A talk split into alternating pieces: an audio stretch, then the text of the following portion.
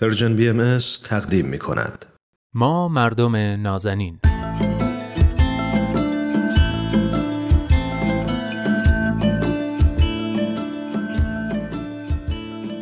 سلام من نوید توکلی و خیلی خوشحالم که این هفته هم در کنار دوست خوبم ارسطو رحمانیان پژوهشگر علوم اجتماعی میزبان شما مردم نازنین هستم و قراره که یک موضوع دیگر رو از زاویه جامعه شناختی مورد بررسی قرار بدیم. و اما موضوع این قسمت چیه؟ جستجو یا دنبال روی؟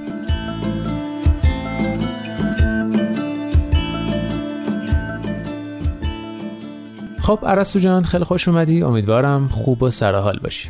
دوست دارم قبل از هر صحبت و سوالی برداشتت رو از موضوع برنامه یعنی جستجو یا دنبال روی بدونم. منم درود میفرستم خدمت شما نوید جان و مخاطبین خوب برنامهتون. ممنونم. اینجور که من از تیتر برنامه متوجه میشم انگار یک دوگانه داریم می‌بینیم. دقیقا. ترجمهش برای من اینه که آیا خودم به جستجوی حقیقت یا چیزی باشم و یا دنبال روی دیگری باشم و حقیقت رو از او بپذیرم. بله. اگه منظور این باشه برای حالت دوم واژه تقلید رو پیشنهاد می‌کنم. تقلید تقریبا یک روی دیگری از جستجو هست یعنی درون خودش جستجو رو داره چطور؟ اما در منبع دست دوم یا در منبع دست چندم. نه منبع اصلی مثالش این میشه که مثلا فرض کنیم من می‌خوام یه فیلمی تماشا کنم خب میرم می‌بینم دربارش تحمل می‌کنم و نظر خودم رو درباره اون بازگو می‌کنم بله. یا تماشا نمی‌کنم از دیگری نظرش رو درباره اون فیلم می‌پرسم و همون رو بازگو می‌کنم. دومی نوعی جستجو در خودش داره اما شاید در یک منبع کم اعتبار که من این تفاوت و دوگانه رو این شکلی می‌بینم. حالا همین اتفاق در مناسبات اجتماعی هم زیاد میفته و این دوگانه توی همه حوزه ها می‌تونه جریان داشته باشه. دقیقا سوال من همینه. این دوگانه ی جستجو یا تقلید در جامعه چطوری نمود پیدا می‌کنه؟ این بارزترین نوعش رو توی دین می‌بینیم دیگه که اساسا براش یه نهادی به وجود اومده نهاد تقلید. آها. یعنی من می‌تونم برای تعیین دین و عقاید و روش سلوکم یا خودم جستجو بکنم و یا به فرد دیگری اعتماد بکنم و هرچه او برای من پسندید گردن بگیرم. خب این برای ما ایرانی هم خیلی پدیده آشنایی هم هست. بله. مثال دیگهش در برخورد با رسانه ها پیش میاد. یعنی چقدر از وجود یک حقیقتی توسط رسانه ها آگاه میشیم و چقدر خودمون اون حقیقت رو جستجو می‌کنیم. مثال های زیادی میشه زد. خاطرم هست توی یه برنامه دیگه هم اشاره کردیم به فرهنگ شفاهی ایران و مقایسش با فرهنگ حالا اونجا گفتیم غالبا غربی. و اونجا گفتیم که ما ایرونیا قرنهاست علاقه من به فرهنگ شفاهی هستیم. بله. پس یعنی فرهنگی که اعتبار و شنیده ها توی اون طبیعتا پایینه و توش انواع و اقسام آسیب‌های اجتماعی مثل شایع سازی مثل دروغ و بیابرو شدن پدید میاد.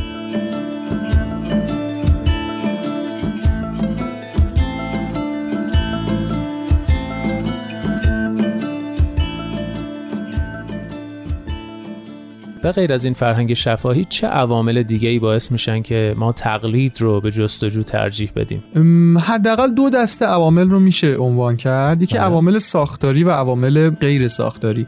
منظور از عوامل ساختاری فرم و شکل جامعه ماست. یعنی چیزی فراتر از فرهنگ. امیل دورکیم جامعه شناس کلاسیک فرانسوی معتقده که نهادهای اجتماعی مثل مثلا فرهنگ مثل دین و سیاست از هر طرف افراد رو احاطه کردن مثل اشیاء عینی خارجی که فرد رو زیر فشار قرار دادن.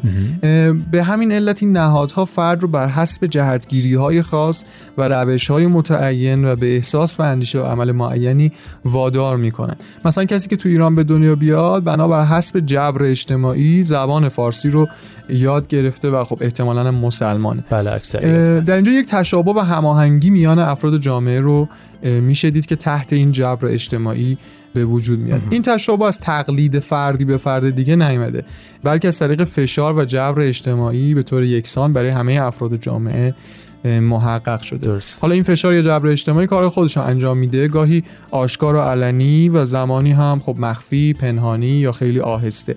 افراد در واقع به کارکردهای معینی وادار میشن و اگر که خلاف اون کارکردها عمل بکنن یا رفتار بکنن فرد به شدت تنبیه و توبیخ میشه چطور؟ این در واقع جبر اجتماعی. مثلا اگه فردی از لباس اون چیزی که در واقع لباس پوشیده و عادات و رسم اجتماعی هست امتنا کنه به طور قطع مردم بهش میخندن و مسخرش می‌کنن شاید هم ازش دوری کنن. طبیعیه که این واکنش مردمی نوعی تنبیه و عقوبت اجتماعی که به مخالفت این فرد صورت می‌گیره و معلومه که تو این حالت افراد از عرف و تقلید تبعیت می‌کنن و اونو میپذیرن. آها. حالا این فشار اجتماعی که گفتی واقعا منبعش اجتماعی یا سیاسی؟ اینکه منبع این فشار اجتماعی یا سیاسی هم توش مناقشاتی وجود داره. بله. البته که به نظر من هر دوش هست. ابن خلدون در واقع می‌تونم بگم جزو اندیشمندان قدیمیه که تقریبا همین نظر داره. اون معتقده که وقتی چنین شرایطی تو جامعه تثبیت میشه و مردم عادت می‌کنن به تقلید در شرایط فشار اجتماعی حکومت ها هم می‌تونن از این شرایط سوء استفاده کنن و بیشتر مردم جامعه رو با اهداف خودشون همراه بکنن. بله. ابن خلدون میگه شکل این فشار تبدیل به یک انقیاد و تسلیم آهاد از حکومت میشه در حالی که خود مردم فکر می‌کنن طبق رسوم اجتماعی دارن رفتار می‌کنن. و به همین دلیل بازم کسی جرأت مخالفت با این روش نداره چون به نظر میاد داره برخلاف عرف اجتماعی رفتار می‌کنه.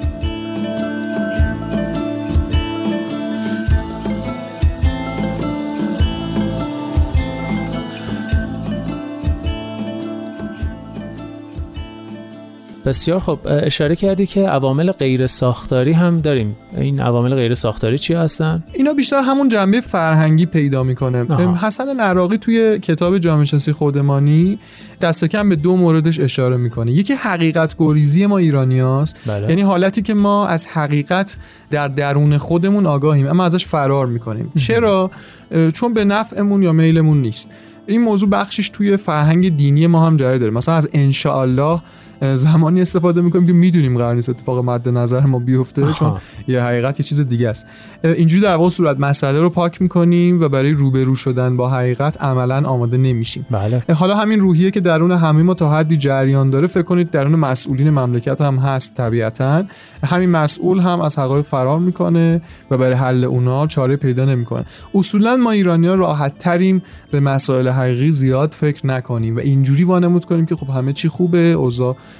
متعادله و در کنترل ماست. حالا همین روحیه در یک مسئول مملکتی ببینید که چقدر می‌تونه تبعات بدی رو برای اون مملکت داشته باشه. بله داشتم در مورد اون کتاب نراقی می‌گفتم. بله. یه مورد دومی رو میگه اونم روحیه همه چیزدانی ماست. منظورش اینه که کمتر ایرانی رو پیدا می‌کنیم که خیلی راحت و بدون ترس و بدون تردید بگه نمی‌دونم. بله. بگه اطلاعی ندارم. بگه مثلا هیچ نظری ندارم یا در تخصص من نیست.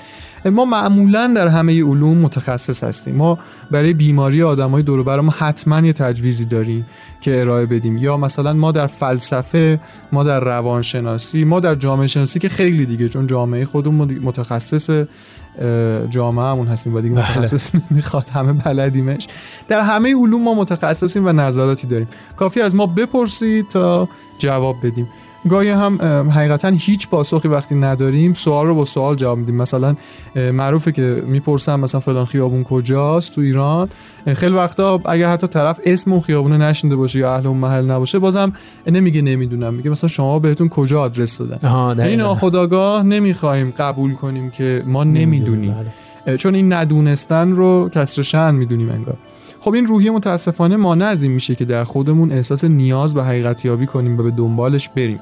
در کمتر رشد می‌کنیم کمتر می‌فهمیم کمتر یاد می‌گیریم از مسائل خودمون و جامعهمون عبور کنیم و خب باعث ترقی و رشد این جامعه نمی‌تونیم بشیم.